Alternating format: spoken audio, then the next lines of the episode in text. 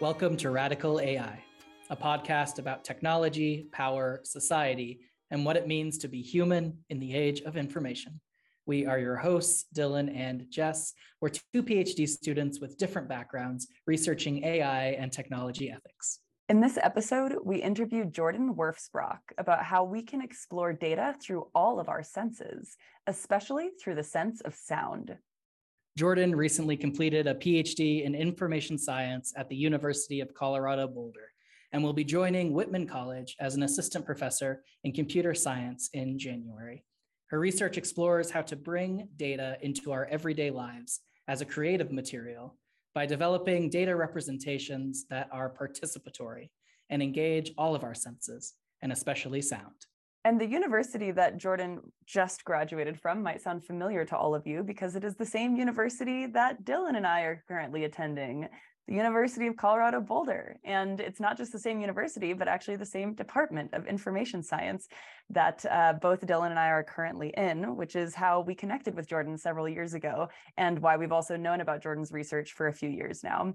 So although this research is not new to us, it is very inspiring to us. And because she recently graduated, we wanted to take the opportunity to share this awesome and interesting work with all of you. So without further ado, here's to the interview.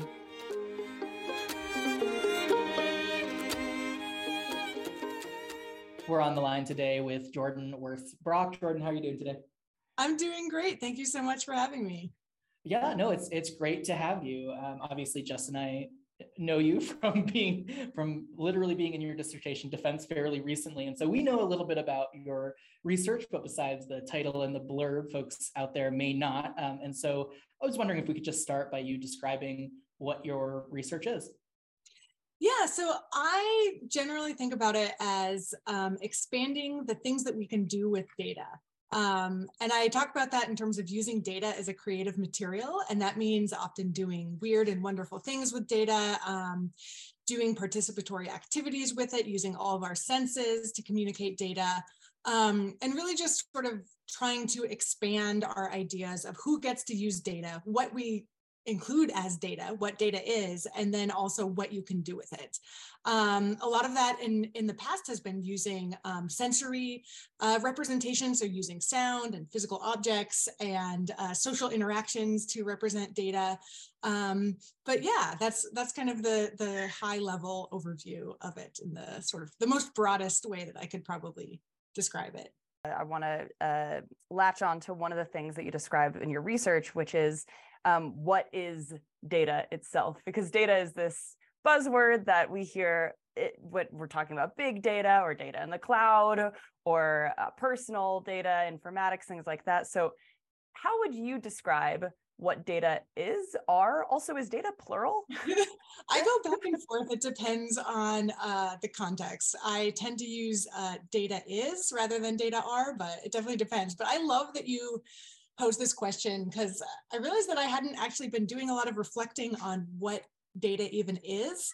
And so, yeah, I loved like kind of thinking about this and like taking a step back before kind of diving into what we can do with it. And I don't know, I tend to think like pretty much anything in the world can be data.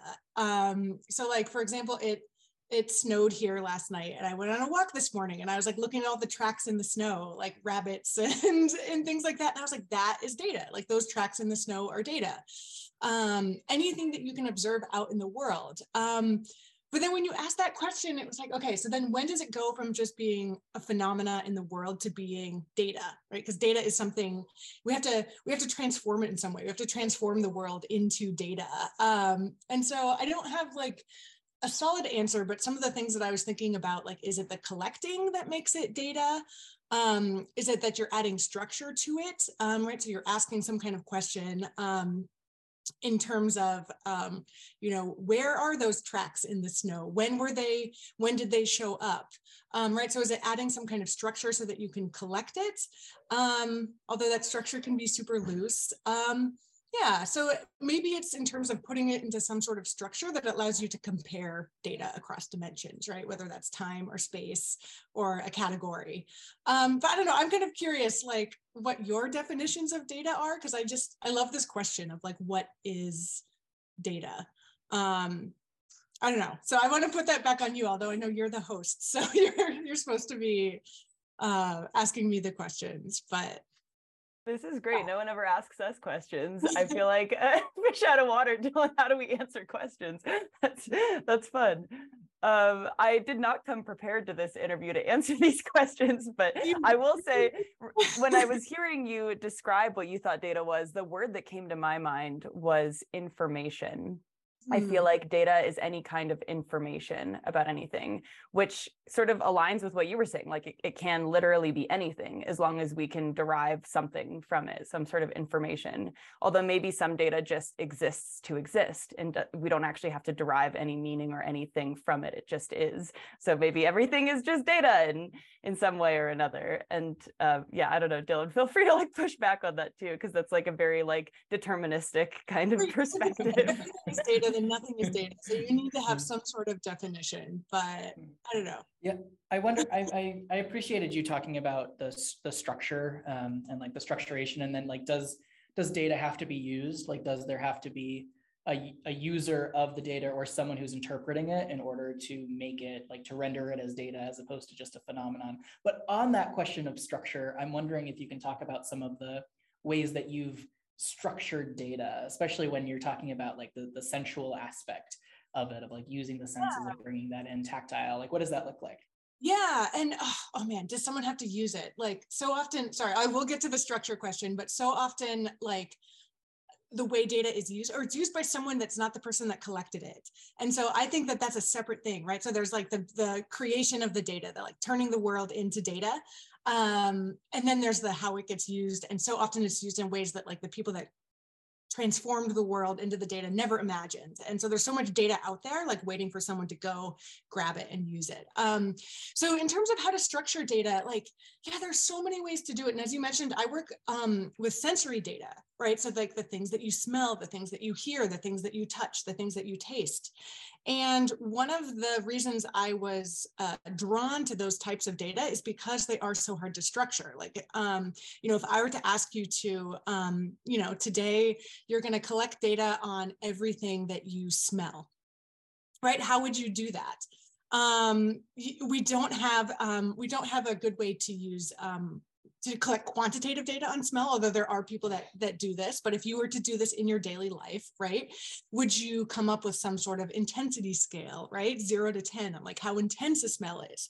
You could describe the smell, right? And there we have to then fall back on language and words. And often our language falls short.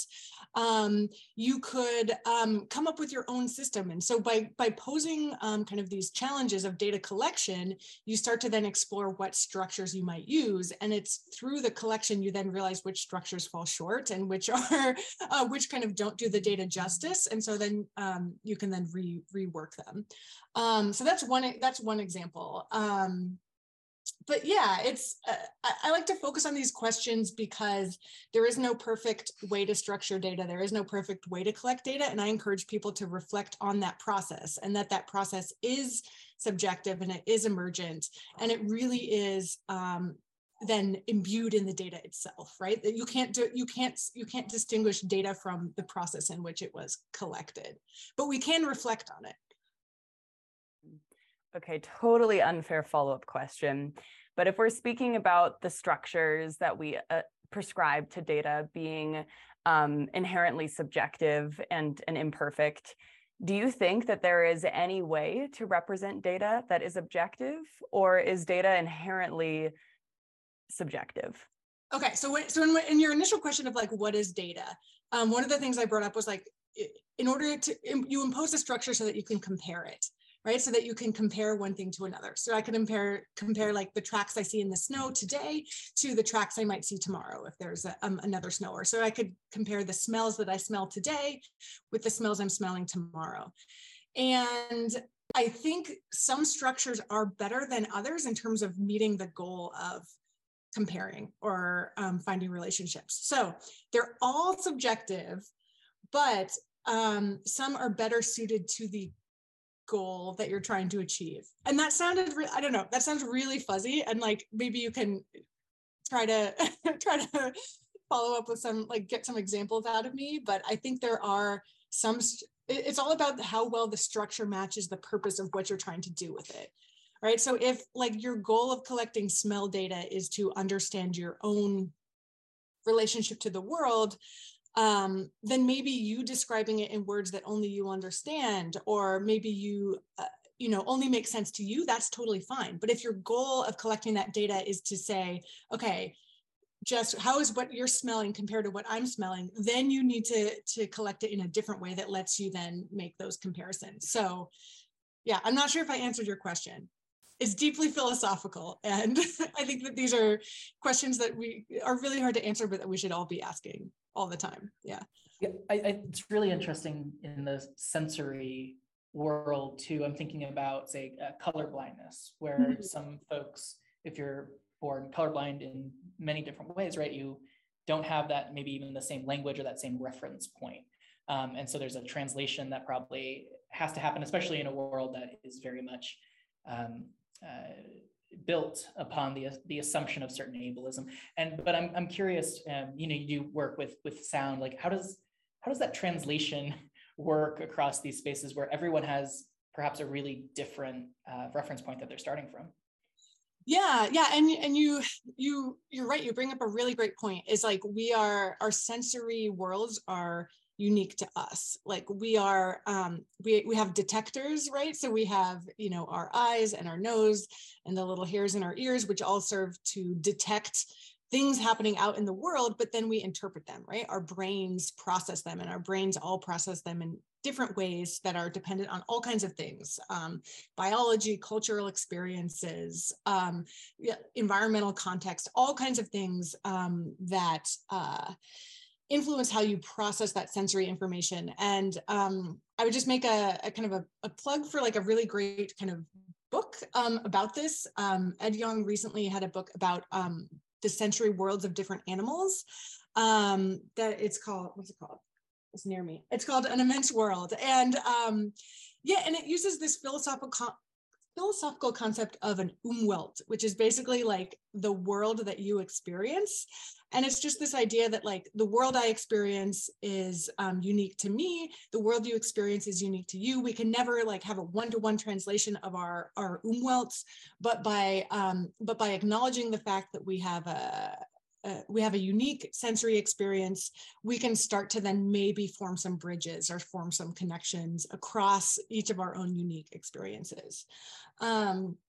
So then to bring that back to design, right? If you're designing a data representation, it would be impossible to design for everyone's individual context, but you can try to understand some of those contexts and bring those considerations into any design that you do. So I think it's important to kind of know who you're designing for and what you're designing for, even though you can never design for every single context. Well, it's fascinating because when you speak about how our sensory worlds are unique to us, I love that that way to describe our unique experiences.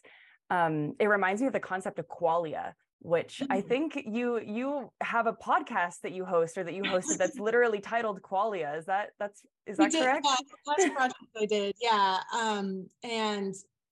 Yeah. It's kind of the philosophical concept of experience, right? And sensory experience and what you can observe and experience in the world as a phenomena, which is such a slippery concept. And that was just a fun project I did with a friend of mine who's a sound designer and just loves to bring like complex ideas to life through really insane sound design that's like way beyond anything that I could do. That was a super fun project. That's great. Well, I remember when I was in my undergrad, I think it was the last year of my degree, I took a philosophy of the mind course, which was the first time I had ever heard of qualia. And the way they described it to me was, that there's no way to know if I am looking at a red shirt and both of you are also looking at this same red shirt. There's no way to know if my red is the same as your red. Maybe we are all seeing red, but maybe your red looks like green and my brown looks like blue. And there's really no way to know. And so I'm wondering, in this world where we all have these unique sensory experiences, but we are attempting to design for something universal. Do you have an example of some of the design decisions that might afford our ability to design for everyone's unique sensory experiences, even if maybe we're experiencing something different, we can still get the same benefit from a system that we are perceiving data from? Yeah, that's a really great question. So I think of this kind of this fact that we all have our own sensory worlds, not as a deterrent, or it's like a fun challenge, right? And it's an invitation to like talk about those sensory differences. But to get into like real kind of specific examples, so I used to work in radio as a data journalist, and one of the challenges there is, which you know as podcasters, you don't know the context in which someone is listening, right? Are they listening while they're driving, which is very often the case? Are they listening while they're maybe out running with one earbud in so that they can hear the environment around them? Are they listening with headphones on and their eyes closed? That's not often the case, but it might be for like super audio nerds. And you have to think about all of those contexts and then figure out which one you're going to kind of have as your primary example. And so if you're doing, like radio news, right, you have to realize that you have people whose attention is divided. They may tune in and then tune back out. And so you have to then do things like, repeating things multiple times, using signposts to like remind people whose attention might be divided. Whereas with the Qualia podcast you mentioned, like we knew we wanted it to be so sound rich and we wanted the sound to tell the story. So we actually said a message at the beginning that's like, hey, you should listen to this with headphones on and, without distractions. We don't know if people will do that, but that's kind of the way that it was intended to listen. So that's kind of one way where you can sort of give some guidance to your audience, and they might not listen to it, they might not take it, but you can always kind of communicate your intentions, and then know that people will do whatever they want with what you're putting out into the world. But you can, be deliberate about how someone is listening, but also like embracing the fact that people are going to do, as you're artists and creators who are putting things out into the world, embrace the fact that people are going to do their own thing with what you put out there.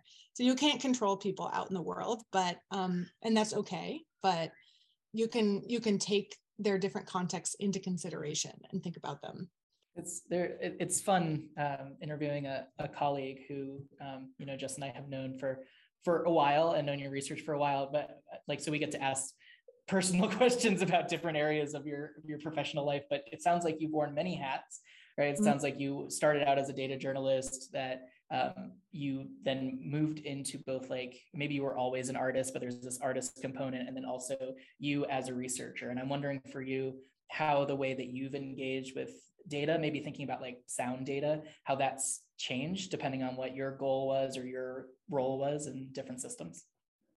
Yeah, definitely different goals of working with data. So I used to be a journalist, and before that I actually worked in the nonprofit world, essentially doing data journalism, but for community organizations and nonprofit groups, basically helping them understand data about their communities. And then as a journalist, I focused on energy data. So reporting on energy systems, the electric grid and oil and gas industry and, solar panels and all that stuff. And with both of those roles, the goal with communicating data was almost always to get to a point and to get to an idea, and to get to an idea quickly and succinctly and clearly, and for as many people as possible. So the goal there was kind of to make data approachable and to have data tell a very specific story. That wasn't always the case, but often, right? Say you're doing a radio piece about how coal production has gone up and down over time, right? You need to get that point across clearly. And that was actually the first time I ever used sound to communicate data. That's a technique called data sonification.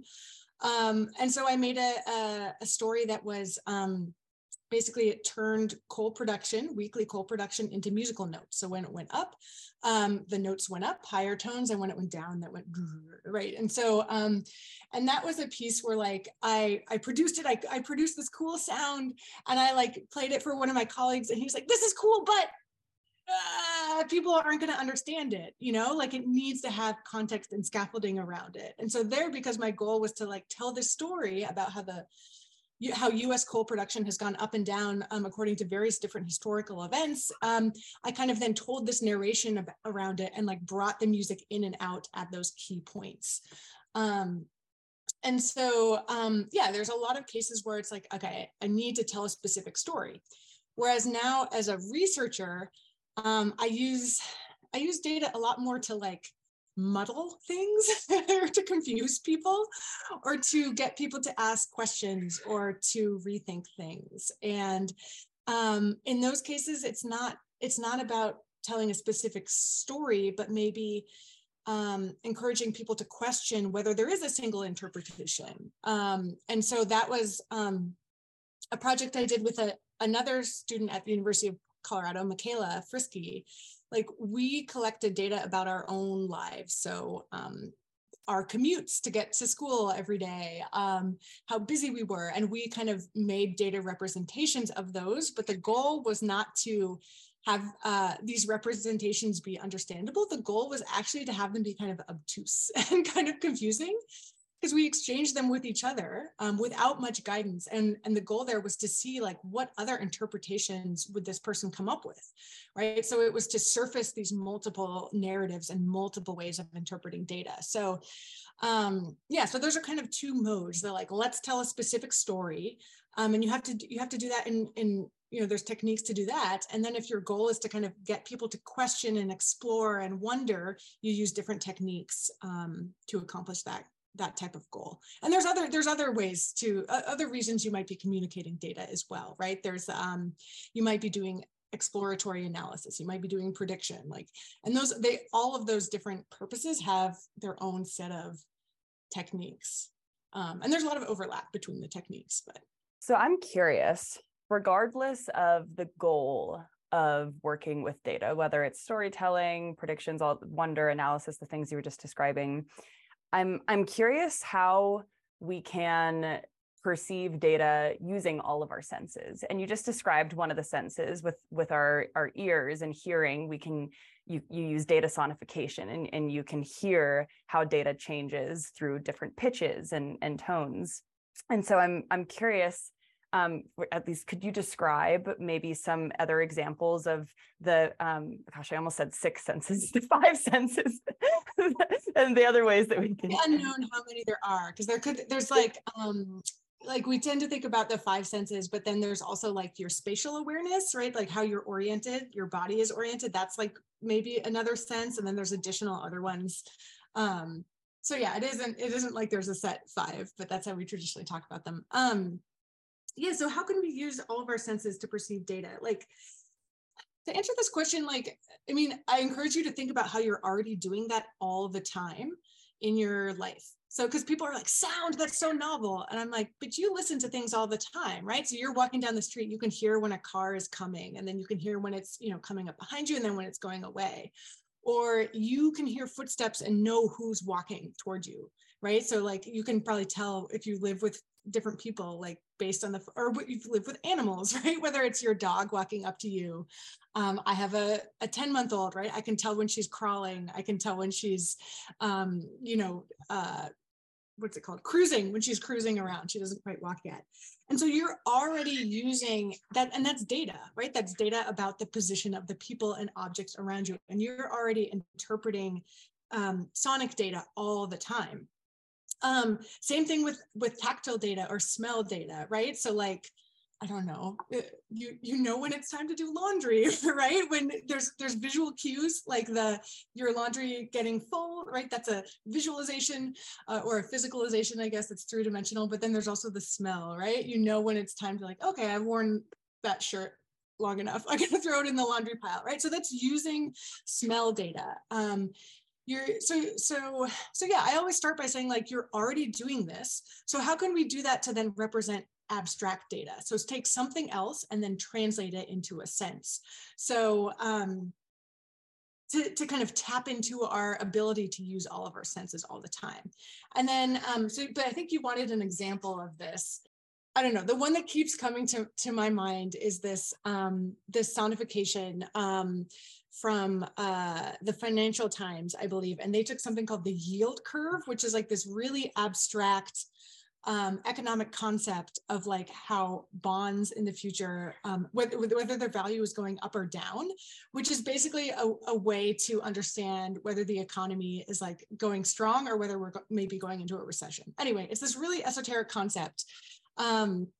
And there's this beautiful sonification that also comes with an animated video that one of the journalists did there, where he turned it into music, and you can hear like, is it doodle doodle doodle doodle doodle doodle, and like it basically is turning this super esoteric concept into something that you can hear and learn to listen to very quickly.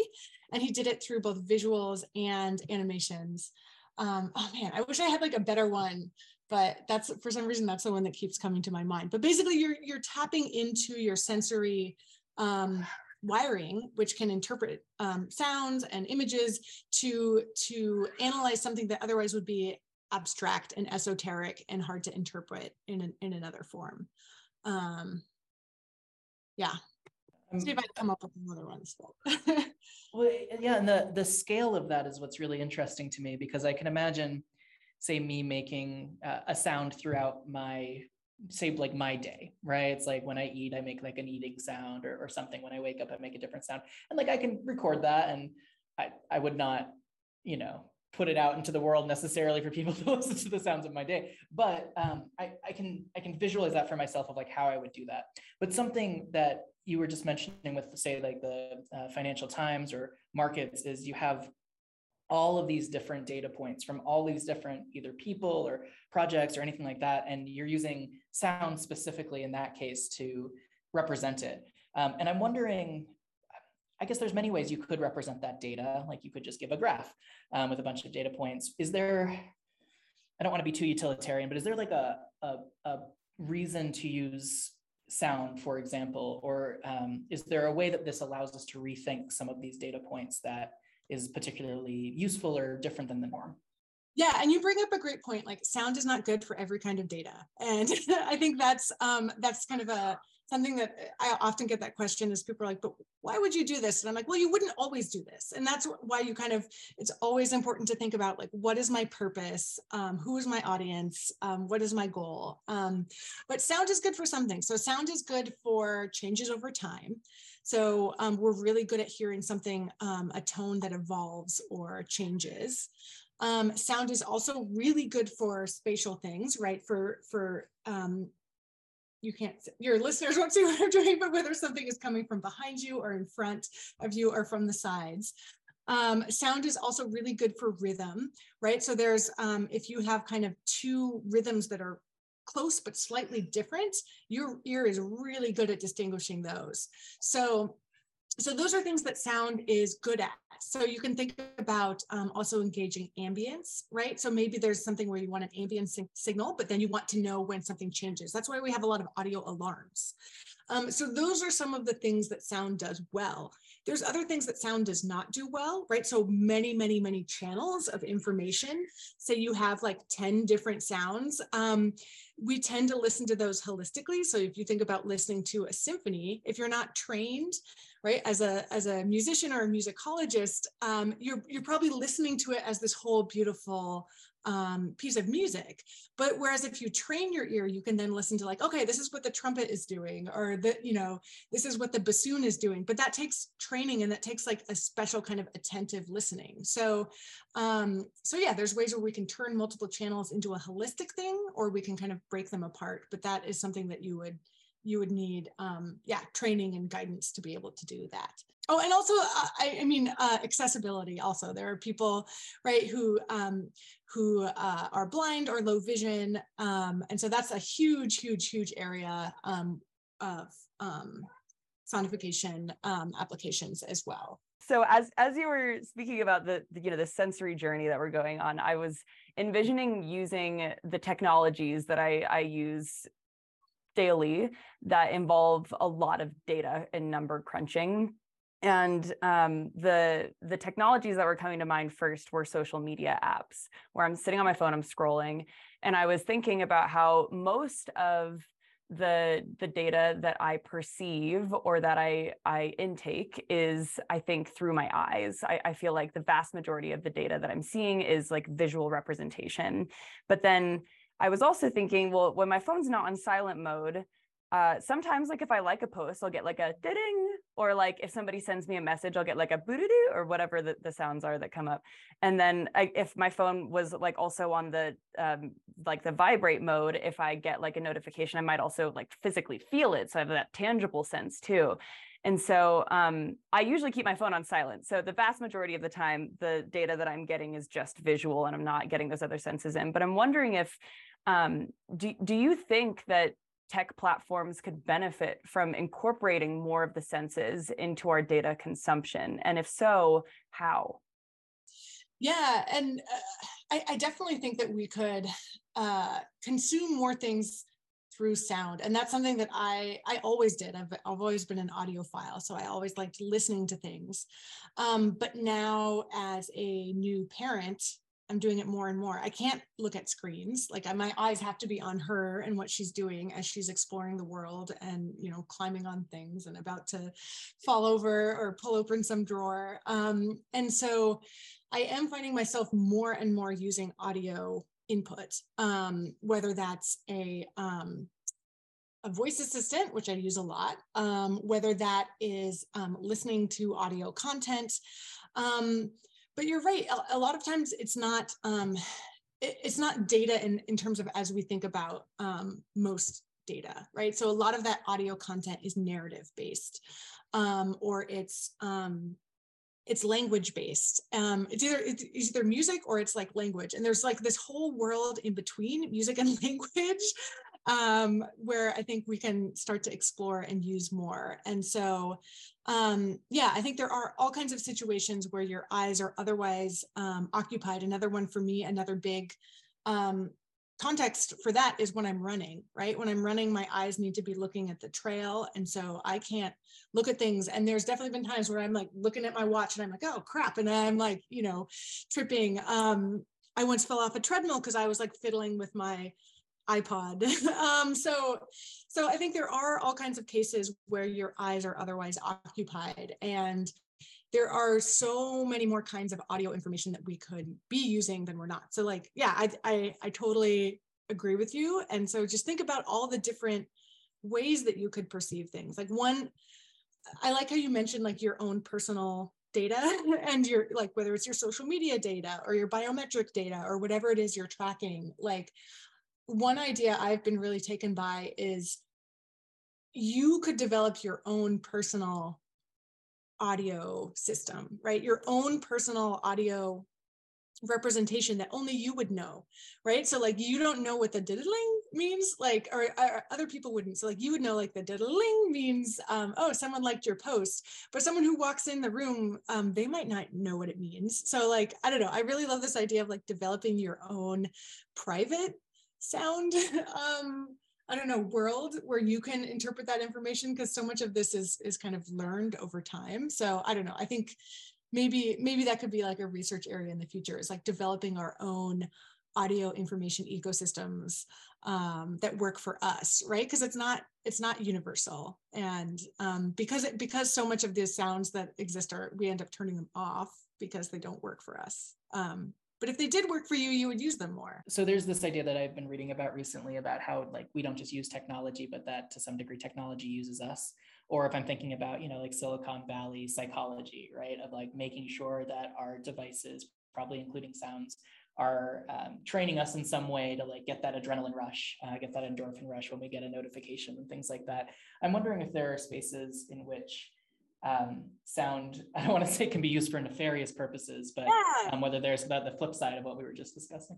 Oh, totally. Yeah. I think it can, well, I don't think of it as nefarious. I think of it as, yeah, like fighting back, right? Against kind of like systems that may be using data about you. And that's something that I think is really intriguing, is how sound, because it is a little bit inscrutable, right? It's, you know, so it has that characteristic where it is harder to draw meaning from it or to extract meaning from it. Although, I don't know, the field of like computational sound analysis is like taking off, and soon we'll be able to extract all kinds of data from audio files. But there still is this extent that like sound lets you mask certain things too. And so I think, yeah, using that, I love that idea of like using it to like take ownership over your data, or to do things with your data that other people can't understand, and to like embrace that. Jordan, one question that I have is, we know that your next space of employment is at a college, and a teaching college. And I'm just curious for, because I think you do think about data, and you are employing your research to think about data in a way that is a little not mainstream. I'm wondering how you're thinking about employing this research, or what you've learned from it within the classroom setting, and whether there's like an academic application as you're, you know, leading a classroom and helping people learn. Yeah, so I'm going to be teaching in a computer science department, and I'm also going to be teaching data science. So one of the classes that I'm going to be teaching in my first semester is Intro to Data Science. And I'm for sure thinking about how to bring in these ideas of like, okay, we always need to think about how data is collected.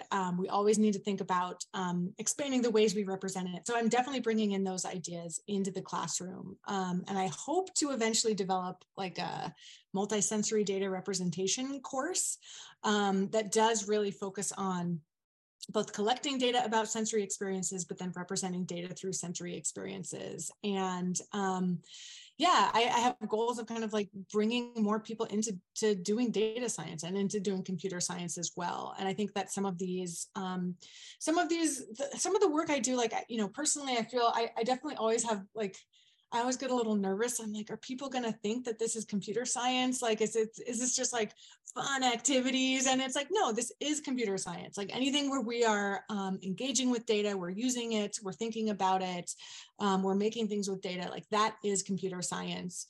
And I'm hoping that the kind of activities I do can bring more people who maybe have thought like, oh, I could never see myself doing data science, or I could never see myself doing computer science.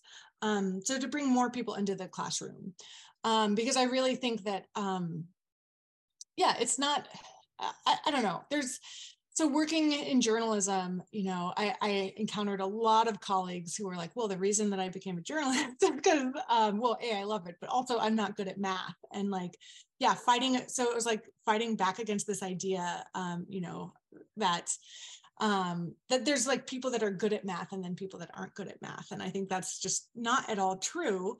And there's all kinds of different ways of engaging with data. And so, yeah, those are some of my goals. Yeah, I would love to teach a course all about sound as well.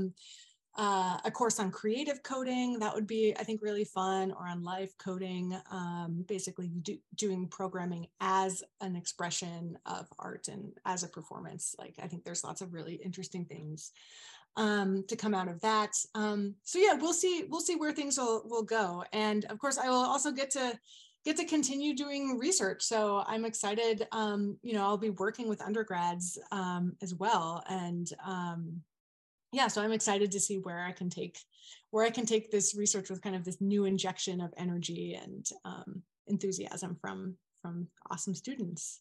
So yeah, it's going to be fun. That sounds really exciting. And we'll have to check in a few years and see where your research has gone, and also which classes and creative, artistic computer science classes you've incorporated at the university. And as always, this conversation, of course, we could continue on, but we are unfortunately at time. And I did want to point out, because this took me a second to wrap my head around. So I I did figure out why this conversation feels full circle, because we began the conversation by describing how we use our senses to collect data. And then we finished the conversation by describing how we interpret collected data through our senses. So it begins and ends with our senses. There we go. That's a full circle moment. But anyways, thank you so much. I love it. Yeah.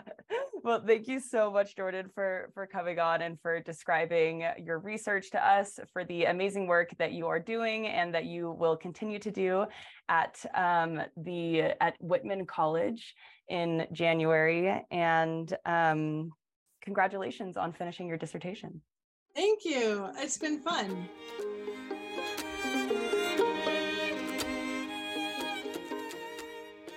We want to thank Jordan again for joining us today and for this wonderful conversation. Just what are you thinking about? Sonics, sensory data, creativity. Yeah, sonification. I just love thinking all the words. Thinking about my sixth sense, the sense where I can see dead people is what I'm thinking about. I almost referenced the movie after you said that, and then I didn't feel like it would be. I haven't seen the movie, but it still came out anyway. So yeah. Okay, I'm thinking about something that we did not bring up in the conversation, but that it sort of came to my mind when the conversation was over that I think is fascinating. So on this show, we talk a lot about AI and machine learning because the namesake, the show's called Radical AI, even though we talk less and less about AI as the years go on. Everything you're saying is absolutely true. So sometimes I try to like bring these topics back towards AI whenever we don't talk about it explicitly in the episode. So after this conversation, I was like, okay, how can I bring AI into this? Like, what does this have to do with AI? And I was thinking something that is fascinating to me about this whole like sensory experience of data is that one of the things that separates us from the most advanced AI is that we have the ability to take data in from all these different kinds of senses, all 5 or 6 of them, right? But AI only has the ability to use one sense to take in data, and that's just text. And it's not even a sense, it's just like all the data inputs that it is processing are just text-based. And whether we're processing, an entire database of data, or whether we're feeding in a bunch of images that are then converted to RGB values, that's still text, or whether we're feeding in videos that are converted to a bunch of screenshots of images that are converted to RGB values, that's just text, or whether it's sounds or smells, it all has to be reduced to text. And that's how AI functions, is it takes in all this data, but it's just text. And then humans are just so much more complex. Like I wonder if our brains are also like converting it to some textual kind of data type, but either way, like sounds don't feel like text to me, smell doesn't feel like text, visuals don't feel like text to me. I just thought that was like a cool separation between us and the robots, or us and the AI machines. That doesn't really have much to do with what we were talking about this conversation, but it's definitely related. That was the original goal of this podcast, is to separate us from the machines, figure out exactly what is different between us and machines. I'm gonna take issue with one thing you said about the reduction and like the reduction of data, and also of I guess everyday life experience into AI things. AIE is an official adjective. That's right. But I think that's one perspective, and a legitimate perspective. But I also think maybe it's just a matter of like interpretation. Maybe it doesn't have to be a reduction, but maybe it's just a translation. And so I think to what Jordan was saying, right? I think it kind of depends on what your goal is. And so maybe it's not a reduction of lived experience, but it's just a different way of representing the experience to go then do something, which we should be intentional about. But I'm thinking about this image that I saw earlier today in my silly academic world about like the history of this particular discipline. But it was all about how, it was about the metaphor of the mind, and the metaphor of like the human brain as, using that as a basis for understanding how technology works, and how, like silicon chips work, and how there's all these different senses that are happening, and we can think about them as all of these things happening in parallel, these processes happening in parallel, in the same way that you might think about a technological system, whether that's hardware or maybe AI software. And so I'm thinking about that a lot during, like, while reflecting on this conversation in, well, maybe AI is not a reduction in that sense, but is like an extended metaphor about how we are playing with data in new ways. That's what I'm thinking about today. Interesting. I think I agree with you in part, and I disagree with you in part. I do like the idea of reframing the idea of like collecting data as it doesn't always have to reduce something to a number. Like data collection is not maybe inherently reductionist, but I do think that, at least the way I've experienced it, the majority of the time it feels reductionist.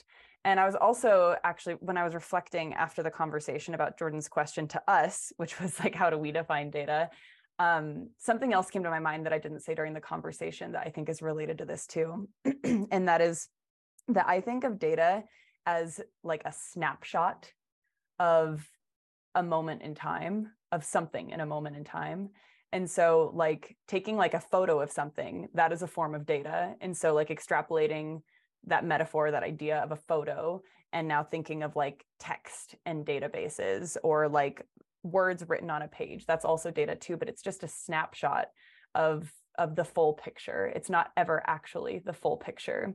And so because we can never actually fully gather all of the data that is happening in a given moment, in a given place, at a given time, in space, in the space-time continuum, then no matter what, these snapshots will always be just a part of the whole. They will never actually be the whole. And so because of that, I do wonder if data is inherently reductionist, because no matter what, we are attempting to take something that is much larger and reducing it to a smaller understanding of that larger thing, or a smaller description of that larger thing. And maybe the next task here is to sort of like reframe our perspective on what it means to reduce something. Like maybe data being reductionist doesn't necessarily have to be bad. Maybe it just is, even if it is sometimes bad. Again, I agree with almost everything that you said. I don't know if data has to be, I think you're right about it being reductive of some sort of reality, that it's breaking it down so that it can be communicable. So like in the same way that Jordan was talking about how she didn't use this word, but like there's certain ineffable things or certain things out in the world, like maybe like love or like sound that are not easily translated into something that has language. That there are ways in which data can serve as a translation into that, even though they're impossible or difficult to describe. And in that same way, I think that it doesn't have to be just one moment in time that's being represented by data, but it can be a series of moments, or maybe it's a story, or maybe you're talking about just one data point, but even then through multiple data points, it doesn't have to be a single moment in time, but it can be more of an evolving narrative. And so I'm thinking about Jordan's example of the finances and the markets, of how there's all these little like beeps and boops that kind of, which was actually, I believe the official terminology is the beeps and boops. I believe Jordan's dissertation was entitled Beeps and Bloops. I believe I think it was bleeps and bloops, maybe. Bleeps and bloops. We'll have to fact check that. Yeah, that's right. We'll put it in the show notes or something. But the sound, right, that are being interpreted or translated, I guess, from these different data points to these different moments in time that then become one sound that is like transforming over like a new amount of time that you're actually hearing it live. And maybe it's recorded. And so then it's like interpreted both like during the recording, but then also like, so I think that there is just more than data being a reduction into a single moment of time. I think it can be, and maybe you're talking about the collection point. But I don't know if it always has to be seen that way. Yeah, I do agree with you. And I also agree that data is like more often than not temporal, like it does exist over time. It's not just a single snapshot or moment in time, but I do still stand strong to it being a reductionist thing. I do think that like life is a soup or what is something that can be reduced, like a simple syrup. Life is the water and the sugar, and however you make simple syrup. And once we reduce it down to something else, it cannot be brought back to what it once was. And I think if we were just talking about it being translated, then life would be more like, I don't know, data would be more like the precipitation life cycle, where it could, like, water can become ice, and then it rain and gas and liquid and all the different forms, but it doesn't actually, it's not like a zero sum game. Like, once it becomes one, it's not like it can't become another thing again. I think this is getting too philosophical, but I think that we can agree to disagree on this one, maybe. No, I agree that it's a reduction. I don't know how much I agree with the cooking reduction metaphor in this. The metaphors were a bit of a stretch today. No, this is good content. But I think that's we do really appreciate Jordan joining us. It's always really nice to have close colleagues on the show. We haven't really done that for a long time, actually, and so it's nice to go back to our roots of the first few episodes with some close colleagues of ours. Anyway, for more information on today's show, please visit the episode page at radicalai.org. If you enjoyed this episode, we invite you to subscribe, rate, and please review the show on iTunes or your favorite podcatcher if you have not yet left us a review. You can catch our regularly scheduled episodes on the last Wednesday of every month, with the exception of next month, December 2022. We are taking some time off to enjoy the holiday break, but we will be back to hit the ground running in January of 2023. And until then, you can join our conversation on LinkedIn, the Radical AI Podcast, or we still have a pretty large community on Twitter at Radical AI Pod, but we totally understand if you are not on Twitter anymore. And who knows, maybe we'll be joining some of the other alternative platforms in the future soon. But you can stay tuned for all of that. And until then, as always, stay radical. Oh, and happy holidays. And happy New Year. Stay safe out there. Yeah.